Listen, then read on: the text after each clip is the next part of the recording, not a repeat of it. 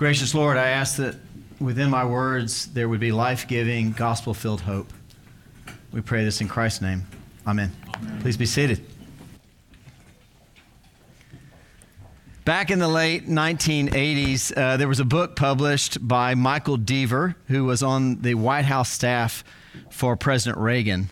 And I finally have searched this down enough that I've got the facts so I can finally put it in a sermon, because I still do think facts matter.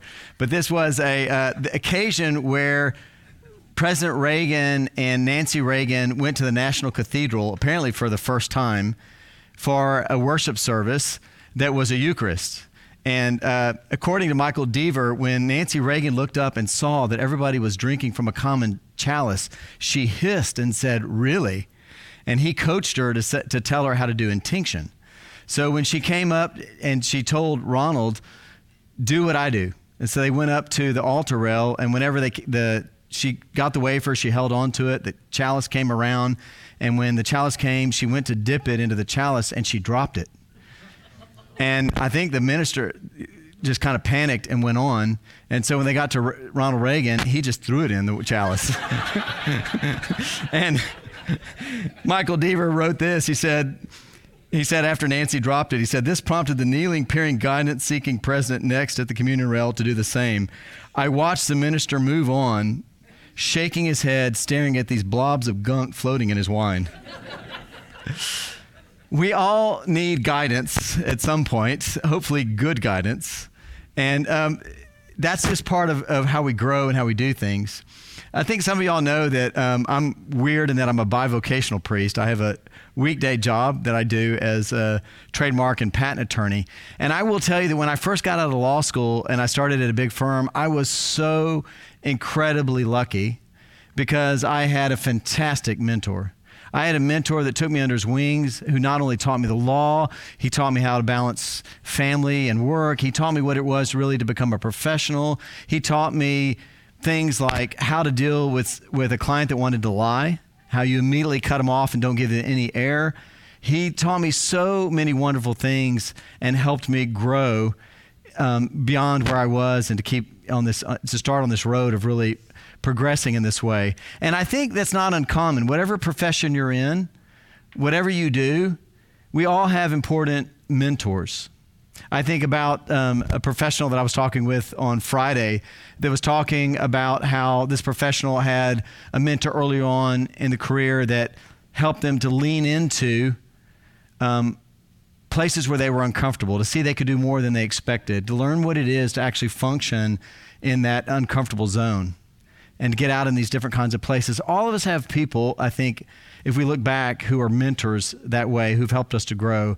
And I want to suggest to you that in our Christian journeys, it's the same thing. There are people in our Christian journeys who help us learn what it is to embody faith, hope, and love, that help teach us these things. Today, as Chris mentioned at the start of the service, is All Saints Day. Actually, it was back on November 1st, but it's so important we transfer it to this day because we're going to celebrate it. That's why the color today is in white and so on and so forth, because we want to celebrate. And part of this celebration, I think, is being mindful of all those people who've helped us on this journey and come to a place of gratitude. And along with that, I think there is something about this day that beckons and calls us to step into that role ourselves and helping others. And I want to talk about both of those. Today, as we think about All Saints, let me go back to one of my own lifetime saints. I think about Billy Abraham. And whenever Billy Abraham would speak, he was a theology professor I had. He would always do his what he called throat clearing at the start of a talk. So I'm doing some throat clearing to set some things up. First of all is to just ask, what is this feast day of All Saints? Well, this is a really ancient feast day in the church. It goes back, allegedly, scholars say it started back in Ireland, it moved to England, it eventually went to Rome, and by the 9th century, we get Pope Gregory IV writing to Emperor Louis the Pious saying, this should be a feast day through the whole empire. But there were also precursors before that, because you get St. John Chrysostom in the year 407 talking about a day that's been established to think about the martyrs who've died for their faith, a day to recognize all these martyrs. There's always been this tradition going way back at least of the 5th century, of celebrating those who've gone before, whether they were martyrs or whether they were just people who were these great people in the faith. Because that's kind of a little quick snapshot of kind of what this day is about. We have it in the calendar every November where we're going to celebrate this. And I think the other throat clearing before we go deeper is to maybe stop and think for just a second about, why do we need these people? Why do we need these kinds of saints? And I think if we're honest, we would admit that living out your Christian faith in the world has always been difficult. It's always been to some measure countercultural. It's always been to some measure difficult because it goes against part of our fallen nature. There are all these things I think that we need people to show us how to do it and examples, because it's not an easy thing. I think about many different examples I could give. One that comes out of the Alpha course that they talk about is the hard rocker that at least the boomers in the room will know, Alice Cooper, back in the day, who used to do this theater of death where he would bring snakes and bats and all kinds of stuff on stage. He got to a place in life where he was drinking a bottle of whiskey every day, and his hitting rock bottom was when he started throwing up blood. And eventually his wife, who stayed with him through this whole thing, is the one who helped him get to a place of finding faith. And he became a Christian, and to this day, he's a Christian, been a Christian for 40-something years. But he talks about this. This is a quote from him. He says, "It hasn't been easy combining religion and rock. It's the most rebellious thing I've ever done. Drinking liquor is easy. Trashing your hotel room is easy. But being a Christian, that's a tough call. That's real rebellion." This idea that living out our faith in the world is not an easy thing, and you will face moments and times when it will absolutely be against what the people around you are doing. And part of thinking about the saints at different levels is we need people who will embody what it means to live with faith, hope, and love in different contexts, in different environments, in different places. All the different kinds of situations the world has faced, we can find where somebody has lived in that place, in a place with integrity, in a place that honored God. Whether it's Bonhoeffer in World War II or whatever it is, there's examples of the saints. And when we look at the saints, I want to suggest that there are, at least functionally, two different kinds of saints. There are the shiny saints that are like Saint Francis, or like, all these written about glorious saints that we might hold up. But there's also the kind of saints that are just the ordinary saints, the people who've in their own way and in their own time embodied faith, hope, and love in a way that made it tangible, in a way that we could see it and say, oh, that's how you do it, or that's what we need, that's what my next step is, or who became the mentors that way. We do a disservice, I think, if all we do is focus on the shiny saints, the ones who seem unreachable, who are way out there. I think about a couple of different passages you might think about. One of the writers that I like is Peter Kreeft, who is a Roman Catholic. He's a philosopher, theologian, was at Boston College, but he's also the guy who wrote the InterVarsity Press handbook on apologetics. So he covers a wide range of different things. He talks about this. He says, "Go back to Socrates, know thyself. For Socrates, there are only two kinds of people, the wise who know they are fools, and fools who think they are wise. Similarly, for Christ and all the prophets, there are only two kinds of people, saints who know they are sinners, and sinners who think they're saints. Which are you?" That's from Peter Kreeft. Or I think about this more common version, which is part of what I really want to dwell on today. I really love the way William Barclay, the professor from Glasgow, who was a biblical commentator, says his definition of a saint is this. He says, "Saints are people whose lives make it easier for us to believe in God." That's his definition of a saint. They're people whose the way they've lived their lives make it easier for us to believe in God. And an aspect of all saints today, I think, is for us to think about all the people who've helped us in that kind of way, the people who have made it tangible for us, the people who have embodied faith, hope, and love in different kinds of ways. And again, I'm going to suggest that there are two kinds of people in this category. There are the ones who are up close to us, who have been right in our lives, who've loved us very directly, and I'll say more on that in a minute. And then there are people who've loved us or who've taught us and encouraged us at a distance. And those may even be people who were never alive in our lifetime. People we've met through reading, whether you're reading St. Augustine's Confessions or whether you're reading, Chesterton or different people. When I think about this, I always think about Philip Yancey, who is for a long time editor of Christianity Today. But when I was severely stuck at a place in my life, I read one of his books about suffering, the book entitled Where's God When It Hurts? And it was a book that helped move me, get me unstuck and moved me. And I'm always grateful to Philip Yancey for that. But I also think about him because he's been vulnerable and honest enough to talk about his own journey and the saints who've affected him. And along the way, he wrote, one of the books he wrote was on this point. It was called Soul Survivor. And just to give you an idea of it, his subtitle for the book was Soul Survivor, but the subtitle was How 13 Unlikely Mentors Helped My Faith Survive the Church. And if you go look at the people that he wrote about, it was people he didn't know, Martin Luther King Jr., Chesterton, people like that. But it was also people he did know, like Henry Nouwen, and who has also been influential on me. So he gives a model of how people have embodied faith, hope, and love for him that have encouraged to him. And part of this day to me is thinking about all these kinds of people and coming to a place of gratitude. I know for me, I think about all the different people, at least the close ones who've helped me that way. I think about my grandparents and my parents.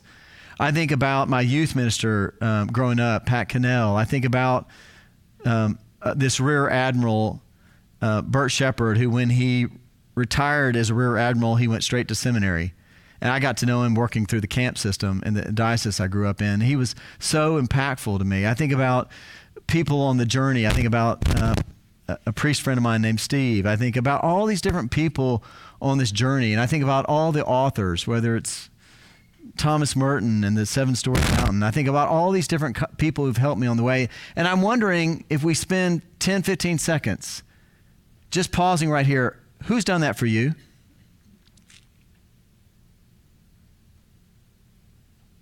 Who are the people who've helped you on that journey? Who's helped you to grow into a person who knows what love is, faith, and hope?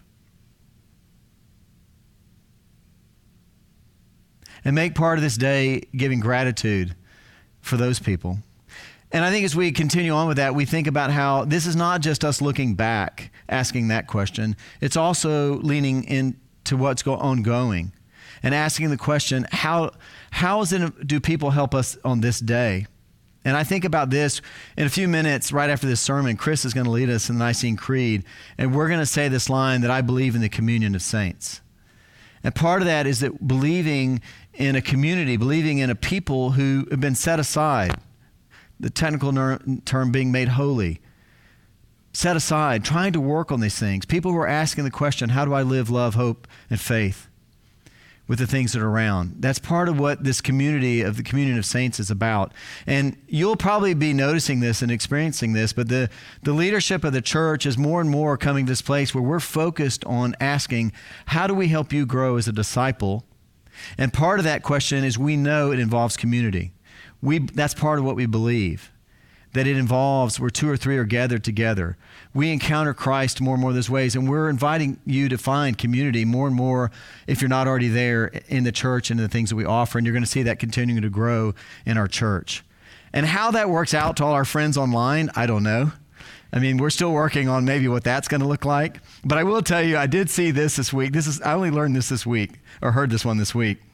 There's this guy who's so faithful. He watches every single Sunday online, and he dies. And he comes up to the pearly gates, and he comes up to the counter with St. Peter, and St. Peter's looking through the logs and doing the stuff, and he's looking behind him through the gates, and he's seeing these beautiful mansions and the gold-plated streets and all this, and he says to St. Peter while he's flipping through the pages, he says, wow, that looks really, really amazing. And St. Peter says to him, yeah, it really is. But it may not look quite as good over there in your viewing room where you get to look at heaven from the online. All right, I'm not going after our online people. It's just a joke. But we are grappling with what community online means. And certainly we want to emphasize on this Christian journey how important community is. and look at how Jesus built it and fostered it as a way that he built the church. And there's no getting around that community is important in our ongoing Christian walk. Well, another aspect of this day, I think, as we continue to think about the future and leaning into the call of what this might mean to us, is to think about what it is that we do. Because if we focus on the shiny saints, we may miss that everybody in this room is called to be a saint.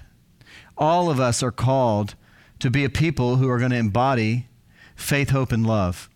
And we're all broken. Nobody's perfect. I'm certainly not perfect.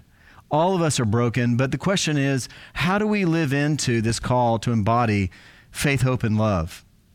And my question to you as you think about all these other things this coming week is, what can you do to lean into that? And you know, people on this journey encourage one another. Usually you're encouraging somebody that's at a different place on their journey, probably junior to you, but not always. It can be other ways too.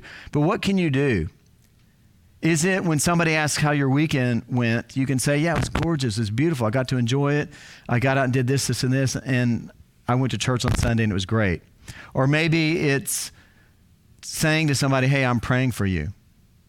Or maybe it's just doing acts of love without anything else. Is that me doing that?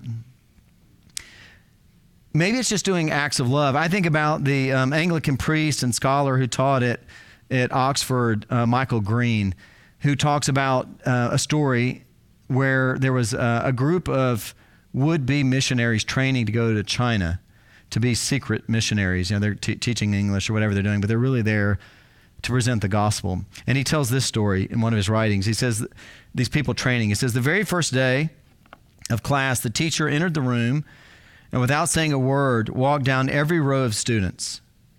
Finally, still without saying a word, she walked out of the room again. And then she came back and addressed the class. Did you notice anything special about me? She asked. And nobody could think of anything in particular. One student finally raised her hand. I noticed that you had on a very lovely perfume, she said. The class chuckled. But the teacher said, that was exactly the point. It'll be a long time before any of you will be able to speak Chinese well enough to share the gospel with anyone in China. But even before you are able to do that, you can minister the sweet fragrance of Christ to these people by the quality of your lives. I wonder about the gospel lesson that Chris read about these virtues that we're called to. If we can more and more embody those things, people will smell the fragrance of Christ in our lives. It'll be its own witness. There are all kinds of ways that we can do it, as I've mentioned. So as we wind up today, I want to think of for just a minute and just say for a minute that I also think in all of this, there's a blessing for us. In our collect today that we started the service with, we prayed this prayer about the saints, saying that they would teach us to virtuous living that would lead us to the ineffable joys prepared for the saints. And then in our reading from Ephesians that Steve read, it talks about in there about having the eyes of a heart enlightened, that we may know the hope to which he has called you, and what riches of glorious inheritance are prepared for the saints. The deeper we go, the more we find joy, the more we find these deep aspects of love, faith, and hope that take us to a new place. On this All Saints Day, may we be mindful of all of those people who've helped us on this journey, who've in one way, in small ways, big ways, near and far, have encouraged us to take the next bold step of faith on this journey. We're mindful of how we are called to be part of the communion of saints in encouraging one another in all these kinds of ways, and living into the question of how do you bless others with faith, hope, and love. Let's pray. Gracious Lord, we thank you that for loving us and for calling us on a journey. And on this day, we thank you for the brothers and sisters on this journey who have encouraged us, for the people who've taught us to be loving people, for the people who've taught us a concrete hope that cannot be shaken in this place, for the people who've encouraged us to reach out in love to others, and to see you in it. We ask that by your grace and through your strength that you would help us to receive more of this, to be grateful in our hearts, but to also to bless others in the same way. We pray this in Jesus' name. Amen.